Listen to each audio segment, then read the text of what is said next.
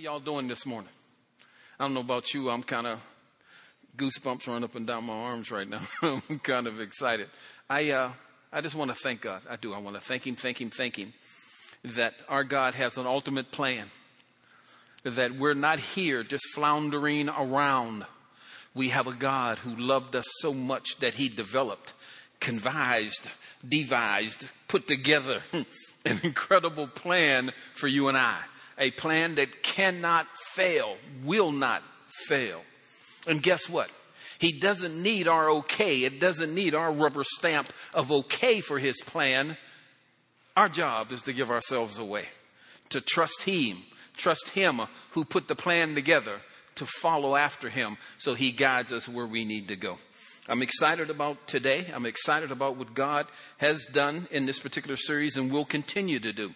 You were doing a series called Faith Uncluttered. Your faith uncluttered. And in this particular series, we wanted to, one, make sure that we understood how easy it is to get off the mark, how easy it is to make minor issues major issues, how easy it is to get conflicted and get deceived and have all those things happen to us that we're actually standing way out in left field and we think we're at the home plate. We actually took our bat way out to the outfield and there's no reason to have a bat in the outfield. You can only use the bat at home plate. But sometimes when we get so confused, we forget exactly who we are and what we are. I just want to give you a clue today as we talk about this. Jesus is talking to Peter, and Peter tells Jesus who, Jesus asked the question, who do they say they are? And Jesus, Peter says that you are the, you are the Messiah. Jesus says, on this rock, I will build, and here's the most important word in this particular sentence. He says, my church. My church. Church meaning ecclesia, meaning the gather together of people. And just a quick history. Whenever Rome conquered Greece, Greece had the most intelligent, most profound kind of culture in Greece at that particular time. So when the Romans, who were kind of barbarians, took over Greece, they didn't throw out the writings of the Greeks they held on to them. And one of these particular words in there was ecclesia. Ecclesia, the word that has been transferred or trans, transitioned to the word church in the Bible today. Well, ecclesia just means a, a gathering together of a group of people. So when the Romans took over, the emperor or Caesar wanted to make sure that the ecclesia would work for him. So what he did was make sure that he gathered together enough people that they would be able to transform, to tell the people to put out whatever his ideas were. So whenever the ecclesia comes together, its job is to look at whoever the head is, make sure whatever the head is thinking or feeling, that information is transferred to the people. Is anybody hearing me today? So when Jesus says this is my church. Jesus is using the term ecclesia, and he's saying the purpose of the church is to take his concepts, his ideas, and make sure those are the things that are transformed, transferred to the people. That's our purpose. That's who we're supposed to be. We are the body of Christ. We are the ecclesia. We are the gathering who understands our Lord and Savior, and our job is to transfer or put that information into the world. That's our job. So the best way to do it is, is the song we sang today. Give yourself away to Him. And say, here I am to worship. Here I am to bow down. Why? Because He will fill us with the information of how we're to interact with the world. He'll give us the direction of how we're supposed to speak to people and help people and interact with people. Satan knew that, so Satan immediately stepped in between those two things and severed that relationship. He tried to cut the head off from the body. So now we find ourselves somewhat struggling right now that we don't know what's supposed to lead us. So we're leading sometimes towards uh, uh, philosophies we're leaning sometimes towards some kinds of ideologies that aren't supposed to lead us. Our job is to change those things. That's what this particular sermon series is about. Today, we wanted to talk about what we want to call the paradigm shift. The paradigm shift. When Jesus entered the world, when he came in the fullness of time, at just the perfect time, God sent his son into the world.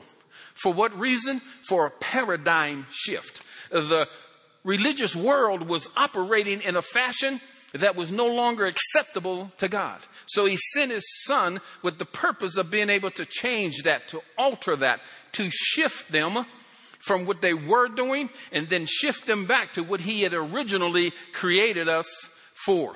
What did he create us for? To have this intimate, organic relationship with him and then be able to share what he gives us love, peace, joy with everybody else. That's what he did. That's what he was supposed to. That's what we're supposed to do. So here's what I need you to do today. I need you to kind of go along with me today. Pray for me, help me that I can make sure I can get this message over to you. But it's important that we understand. Number one, God is still on the throne. His plan will be fulfilled. It will be fulfilled. That's why Jesus came to fulfill everything. It's going to be fulfilled. I need you to have comfort in that. But more importantly, I need us to learn what our role is, what our position is as the church. What are we supposed to do in this particular time period? What are we supposed to be doing? So we can clear out all the clutter around our faith and then operate in our faith without fear, without doubt. Somebody say amen. So the paradigm shift says Jesus came and disrupted the status quo. He turned human values upside down. Can you imagine that? When he did the Sermon on the Mount, he, boy, he hit the, how they say, he hit the ball out the park. Why? Because he began to deal with all of these subject matters that already had their, their, their definition sealed in the law. But he took all of those things and made them go deeper made him go deeper. So in Matthew chapter 5, he talks about all kinds of things like adultery. He says, no, it's not right for you to commit adultery, you know, uh, uh, uh for on, on your sister or your brother. It's only important that you understand that even if you look at your sister or brother, you already committed adultery. Now that's pretty bad. That's pretty, that's pretty tough. That makes 99.99% of society guilty of adultery. I, again, but why did he say that? He didn't say it for guilt purpose. He said it how important it is for us to respect our brothers and our sisters. How important it is for us to have a true love for them. Boy, I sure hope y'all are hearing me today. So this paradigm shift begins. So let's go to Matthew chapter 5. Matthew chapter 5, we're going to read a couple verses there in the Amplified Translation. And we're going to begin at verse 13. Father, in the name of Jesus, we thank you and praise you as you guide us today into your word. It says, You. Now, this is what I like about the Bible. A preacher told me a long time ago whenever you read the Bible, it's a mirror. So you see your reflection. You see your reflection. You can't read, your, read the Bible for your wife. you can't read the Bible for your husband. When it says you, you can't put your husband's name in or your wife's name. It says you. Somebody say amen. Yeah, I know that might hit home to some folks because we try to search out scriptures we need our, we think our spouse needs. But the Bible speaks to us. But listen closely. You are the salt of the earth. But if the salt has lost its taste or purpose, how can it be made salty? It is no longer good for anything but to be thrown out and walked on by people when the walkways are wet and slippery. I come from Pennsylvania, and in the wintertime, it would snow, and the salt trucks would be the first trucks out in the morning. And the salt trucks would spray salt all over the driveways, all over the streets. It was always smart to be up early to follow the salt trucks if you had to go to work because that salt would melt the snow. That salt would lay on the ground and give you traction that you can go forward. So that salt was used for its purpose. I need you to know it says we have a purpose. We are the salt of the earth. So we have a purpose. So let's read on. It says, You are the light of Christ to the world. A city set on a hill cannot be hidden. Nor does anyone light a lamp and put it under a basket, but on a lampstand. And it gives light to all who are in the house. Let your light shine before men in such a way that they may see your good deeds and the moral excellence and recognize and honor and glorify who? Your Father who is in heaven. So here we have two ingredients salt, light. Salt, light. These two ingredients are used to, to give us a profound spiritual understanding. Salt. If it loses its saltiness, what purpose is there? You know, if you had salt that you put in your soup or salt that you put on your food, and once you put it on there and you ate and you couldn't taste the salt, what would you do with that salt? You throw it away and go buy some new fresh start salt because you wanted it for the taste.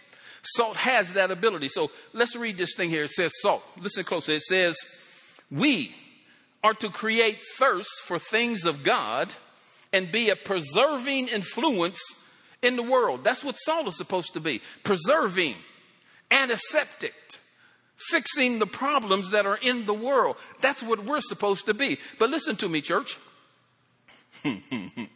if you have lost your way, how is it possible for you to guide somebody else? If you are no longer salt, then you cannot give flavoring, antiseptic, pers- to anybody else. You can't do it, it's impossible. So we need to understand are we still salt, church? Are we still salt? Or has something began to flavor us? Has something decided to integrate itself into us and change the fabric of what we're supposed to be? We are supposed to be connected to the head, and whatever the head wants, that's what we're supposed to put into society as salt. Scares me sometimes when I hear Christians talk today about some of the stuff that they're talking about, some of the things that they're afraid of, some of the things that they're fearing. It's like they had been severed from the head. And they're no longer salty they're bitter. They're angry. And they're upset. And if you're bitter and you're angry and you're upset, then that's what you're going to share. Bitterness is not what God wants you to be. Is this making sense to anybody today? So let's read on a little bit. Let's talk about light. It says, Light, we are to radiate Jesus, who is the true light of the world. Again, my body is connected to my head, and my head tells my body what to do. Now, if you woke up this morning and your legs got out of bed before your mind told them to, you would call 911 because you know something is wrong. So if Jesus is the head, are we doing what Jesus has called us to do? Because we as light are supposed to radiate Him. You know, my daughters brought me a little canister that has a light base on it. And inside this like little dome are these eagles. But you can't see the eagles until you turn the light on. Once you turn the light on, then that light radiates and it begins to show the eagles and the eagles look like they're flying. But if the light is not on, you can't see the eagles if we are to radiate the light of Christ, if the light is not on, what do the people see? What do they understand? We're a light. We're supposed to be on the hilltop. We're supposed to direct them. They're supposed to be able to come to us. We're supposed to provide direction for them. If we don't do that, if we're not the light, then where do they go? Again, Satan stepped in and provided an alternate avenue for them to travel an avenue of fear, an avenue, avenue of condemnation. We need to fix it. But how can we? The only way we can is know that if we're supposed to be salt, we're supposed to be light, then we need to be restored. We need to go back to the position that we're supposed to be in. Let's go to another verse that'll help us with this Colossians chapter 4. Colossians chapter 4. This is the Amplified Translation.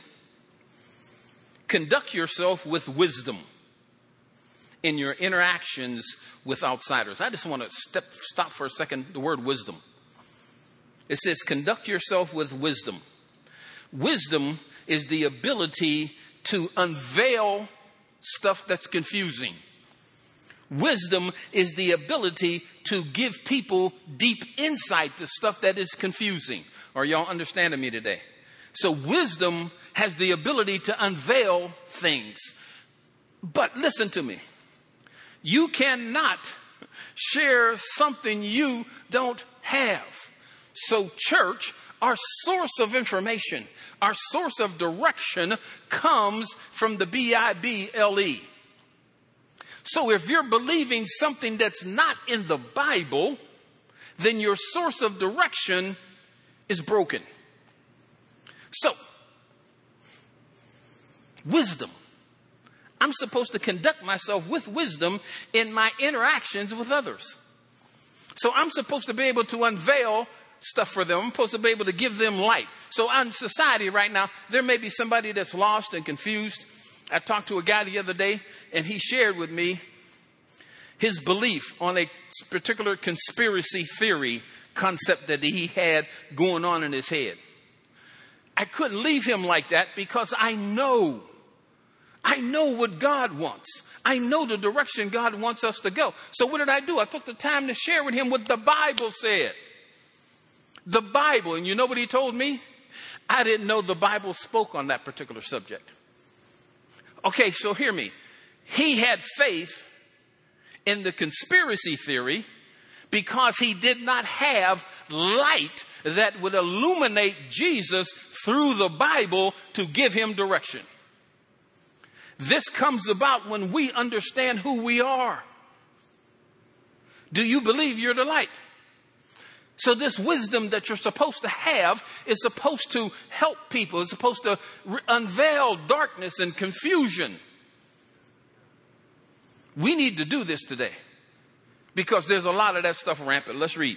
Conduct yourself with wisdom in your interactions with outsiders non believers. Make the most of each opportunity, treating it as something precious. Let your speech at all times be gracious and pleasant, seasoned with salt, so that you will know how to answer each one who questions you. Salt preserves, gives taste to. It's an antiseptic. Anybody have salt put on a cut? Oh man, that's a, that's a brutal way to provide some antiseptic, but it works. It works. Why? Because in the salt is this structure, this flavoring that is supposed to fix things and change things. We are to be the salt of the earth. That means we were placed in the earth to change it back to what God wants it to be. If we go into the earth and we let the earth or let the world change us, then we are no longer salt. We're no, no longer worthy. We just get tossed Oh, away. Let's read another verse. I hope this is helping you today. It says, Therefore, salt is what? Good. But if salt has become tasteless, with what will it be seasoned? If we don't do what God calls us to do, who else is left? The church is the only entity in the earth that God speaks to. Why? Because we are his body. He's the only thing that, he, this head is the only thing that connects to this body. There is nothing else. So if we are not salt, if we lose our taste, then how, how do we get restructured? Listen again. It says, it is fit neither for the soil nor for the manure pile. It is thrown away. He who has ears to hear, let him hear and heed my words. Do you see how important being salt is? Say, well, Pastor Ben, I believe I'm salt. Well, the best way to test it is to see how you are affecting the lives of other people. When you leave people, are they angry, mad, upset, confused, angry? Or when you leave people, do they have joy, peace, kindness, contentment? Somebody say amen. Because if, if they're not having any of that, then there's a problem. See, because salt preserves, salt gives taste to things. Are we still the salt? Or has our flavoring been stolen? It's important because this is what God is calling us to do. I I really get caught up in this, and I need y'all to know. Why? Because I'm looking at society. I'm looking at my brothers and sisters. I'm looking at people who are so lost right now, who are so confused right now, who are so broken right now, who have all of these affiliations or these allegiances to things that have no eternal value whatsoever. But the thing that is supposed to help them is also trapped the body of Christ has been infiltrated and it's been ripped apart and misguided that we no longer stand in the position of salt and light. We stand in the position of being guided by the world. We are not supposed to be led by the world. We are supposed to lead them. Right now, the tail is wagging the dog say, well, Pastor Ben, you being hard today. No, I'm being loving because I love you too much to see us squander this beautiful opportunity that God has given us.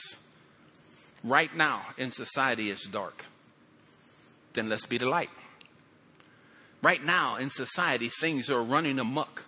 Let's be the salt. Now, if you get confused on what the salt is supposed to be, your B I B L E will guide you. We'll talk a little bit more about that this morning. Y'all okay? Are you sure?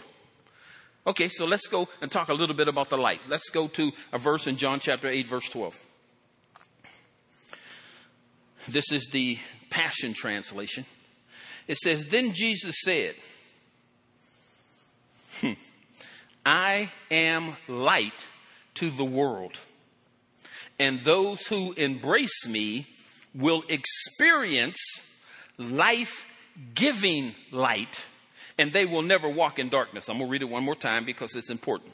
Then Jesus said, I am light to the world, and those who embrace me will experience life giving light, and they will never walk in darkness. We all have lamps at home, right? We can buy the prettiest bulb or the biggest bulb with all the kind of illumination in the bulb, but if we never plug the lamp in, if we never plug the lamp in, there will be no light. So Jesus is the source. He is the light. And when we embrace Him, what does He do? He lives in us and then begins to radiate Himself through us. So then He is the light. But as we give ourselves away, as we bow down to Him, as we give ourselves to Him, we plug ourselves in to the source. And then it's no longer about us, it's about Him living through us.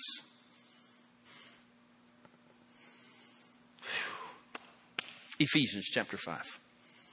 Same thing, the Passion Translation. It says, Once your life was full of sin's darkness but now you have the very light of our Lord shining through you because of your union with Him. Satan knew this, so he worked hard to make sure that he severed the union between you and Christ. So, what did he do? He in, in, injected idols. He injected certain things in her that would take the place of Christ in your life. Jesus has this wonderful conversation with a young man who wants to follow him, a rich young ruler. And Jesus ultimately tells him, Take everything you have, sell it, and then come and follow me. And the rich young ruler couldn't do it because there was something that he was attached to that was greater than the benefit he's seen of serving Christ. Why is this important? Because when you decide to serve Christ, everything, everything that you think is important takes a back seat to serving Christ. And then Christ takes everything that you will ever need and make sure you have it. He'll take everything that is of value for you and he'll make sure you have it. But you first have to give up everything because it's no longer about you. And then as you plug yourself into the source, that radiating light now shines through you and you run into somebody that's in darkness. What do you mean, Pastor, darkness? That means they're confused. That means they're being deceived. That means they're broken. That means all of those things are happening to them. And you, as light, begin to radiate. You turn on the light of Christ in their lives and you take them from guilt to no condemnation. You take them from being broken and lost to knowing that God will never leave them nor forsake them. You take them from this point and take them into this place that is light. But it has to come through you, but that means you have to benefit from it first.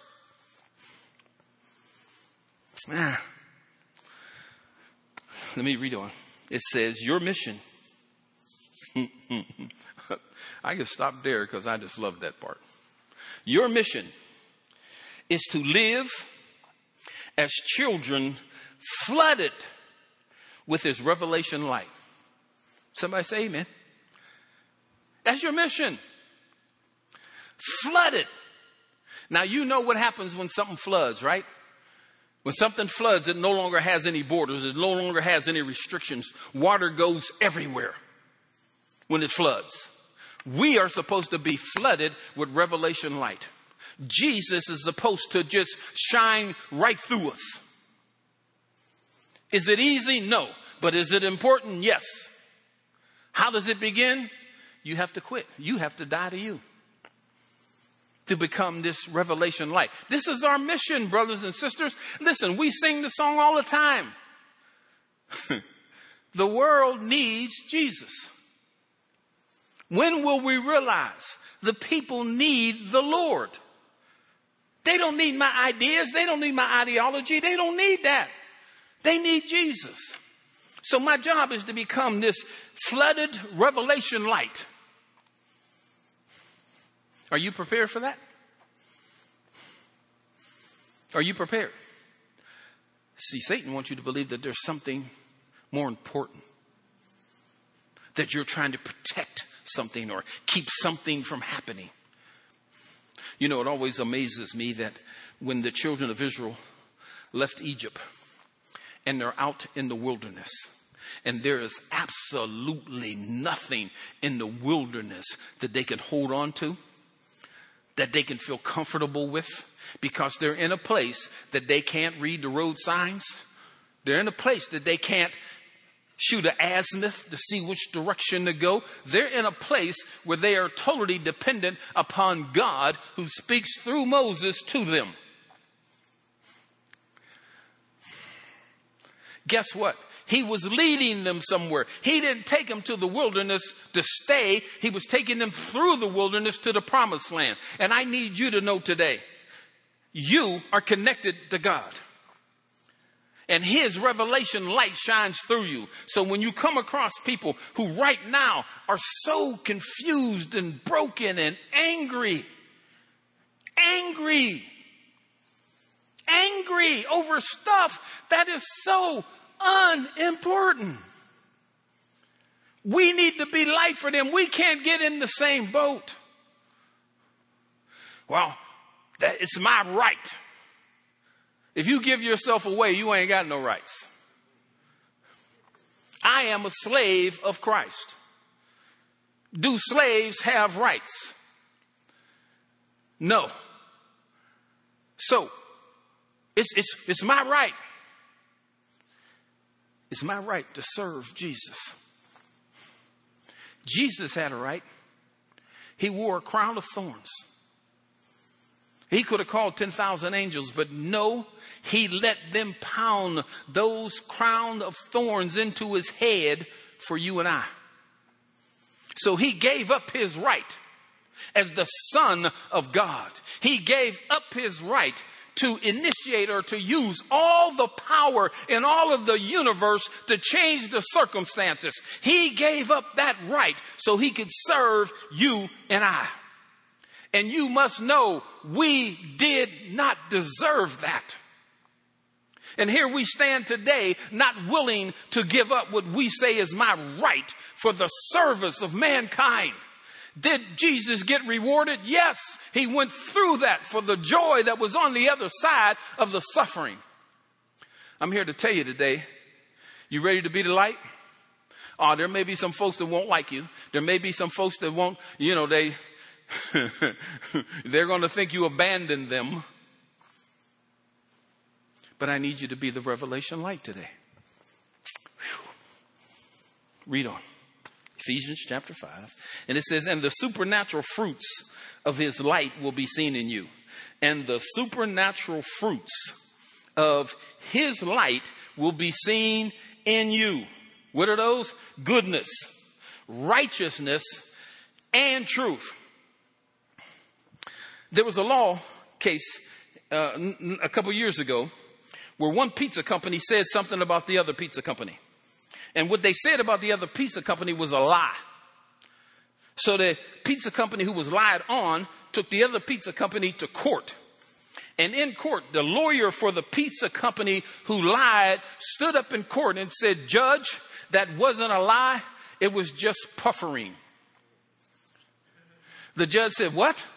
The lawyer said it's just puffering, meaning that it's really not a full lie. it's only a partial lie. So we were just puffering this statement. Can I tell you something today, brothers and sisters? The, the truth has been attacked. Truth has been attacked. Let me say it one more time. Truth has been attacked. There's something out there called falsehood. That means you take a hood and you put it over the truth and then you speak out something that you think is important. I need you to know today, the truth is Jesus is still on the throne.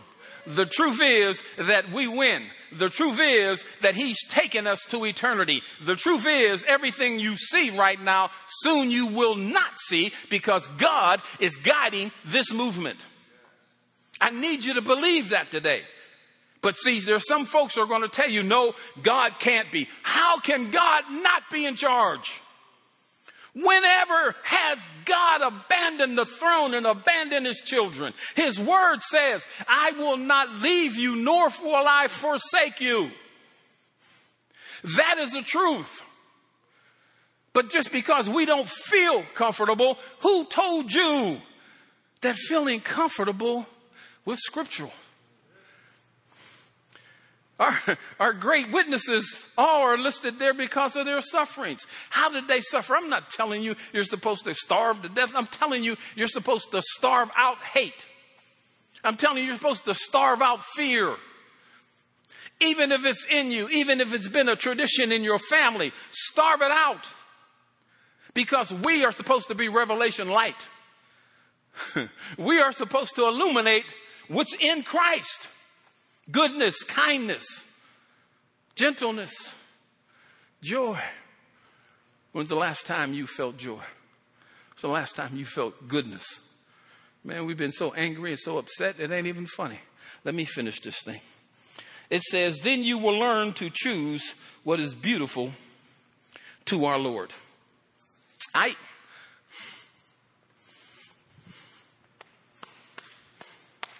your mission.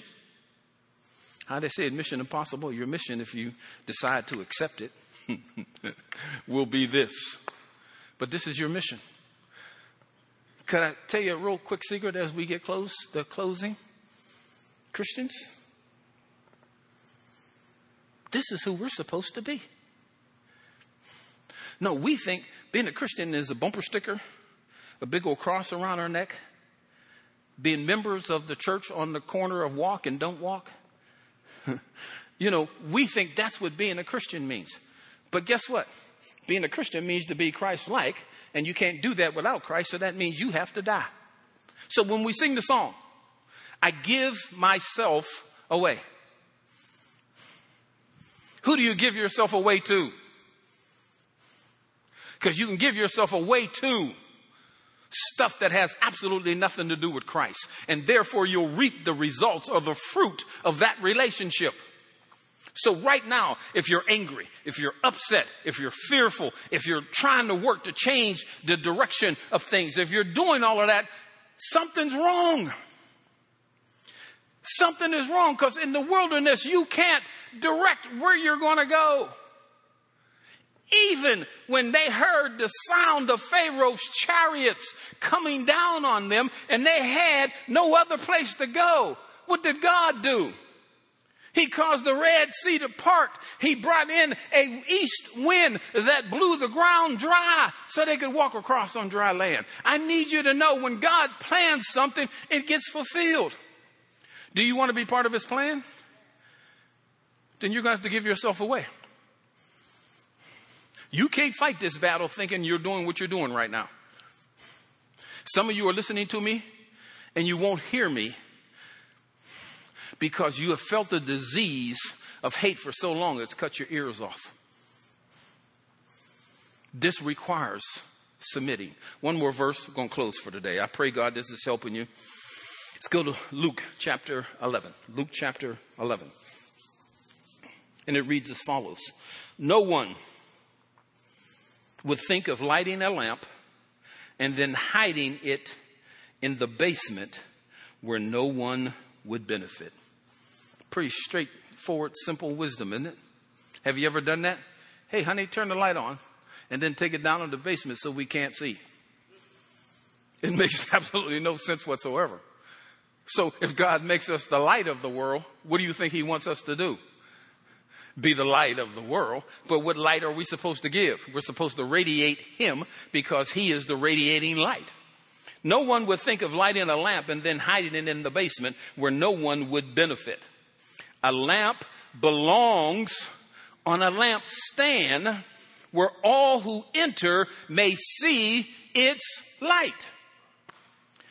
The eyes of your spirit allow revelation light to enter into your being. When your heart is open, the light floods in. Heart open. Heart open. They enter you.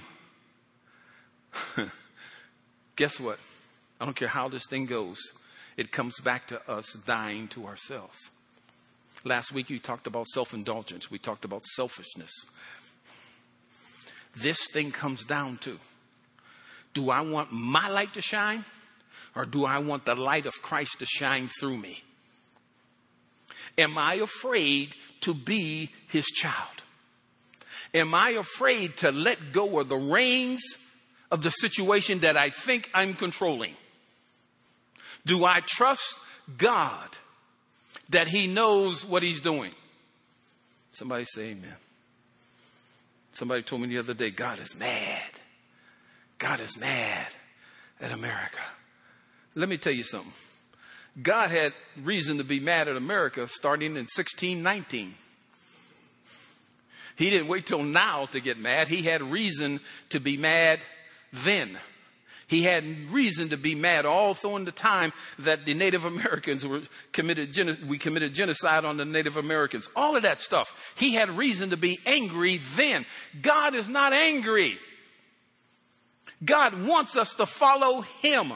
So He has given us an opportunity. He has given us time. For what reason?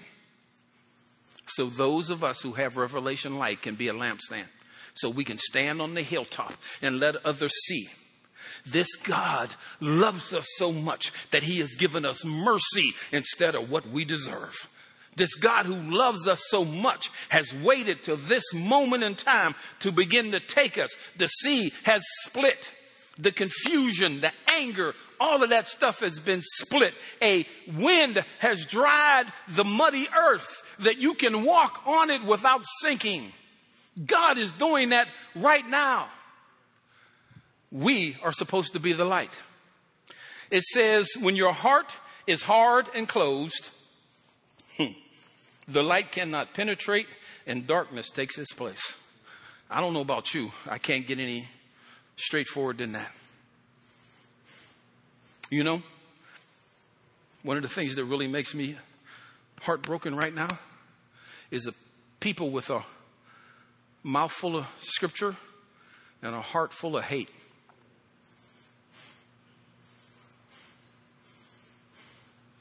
Want to try to show me how scriptural they are, how much of a believer they are, but everything that comes out of them is hate.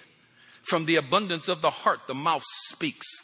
I need us to understand God has given us time to look into His Word, to look into that mirror and see our reflection and determine, I got to quit. I got to give up. I got to bow down. The life I live no longer belongs to me. It belongs to Him. Almost done. Open your heart and consider my words. Watch out that you do not mistake your opinions for revelation light. My God, I can dance on this one right now. If there hasn't been a, a, a, a tsunami, or you call that? That big storm of opinions in society right now. I mean, just flooding everybody. Opinions. Everybody got an opinion. Don't confuse an opinion with revelation light. Revelation light comes from the B-I-B-L-E. Your opinion only has power in your mind. It doesn't have power in mine because I'm not going to accept it. But if you accept somebody else's opinion as truth, then that opinion will then have power in your mind. Be careful what opinion you listen to. Jesus got an opinion. That's the one we should submit to. Almost done. If your spirit burns with light, fully illuminated with no trace of darkness, you will be a shining lamp reflecting rays of truth by the way you live. You know, sometimes the sermons are kind of sweet, and sometimes they just punch you in the chest. But hear me, whenever I preach, I preach to me first. So I heard this today, and I got work to do. But I know you do too. So do me a favor this week. This very week, it's important. This very week, decide who you are plugged into. Because whatever you're plugged into, that's what you're going to radiate. I think the world has enough hate right now. I think it has enough division right now. I think it has enough poison right now. I don't think we need any more of that. I think what the world needs right now, how the song go? What the world needs now is love. what the world needs now is love. So, Jesus is that love. So, go back to the beginning and I'll close. Ecclesia is the gathering, the gathering of people whose duty and job it is to transform, transfer the desires and thoughts of the king to the people. Ecclesia is what we are as the church. So our job, our job is to transfer the thoughts, des- excuse me, desires of Christ to the people. That's our job as the ecclesia, as the church. That's our job. That's our mission. That's our purpose. So this week, determine who are you plugged into?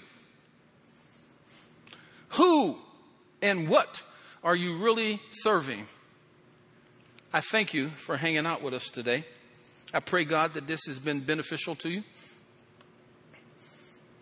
We look forward to seeing you again next week. This series continues. The paradigm shift continues next week because we'll get a chance to go over what are called the Beatitudes, which your attitude should be as a follower of Christ. God bless you. Have a great day in the Lord.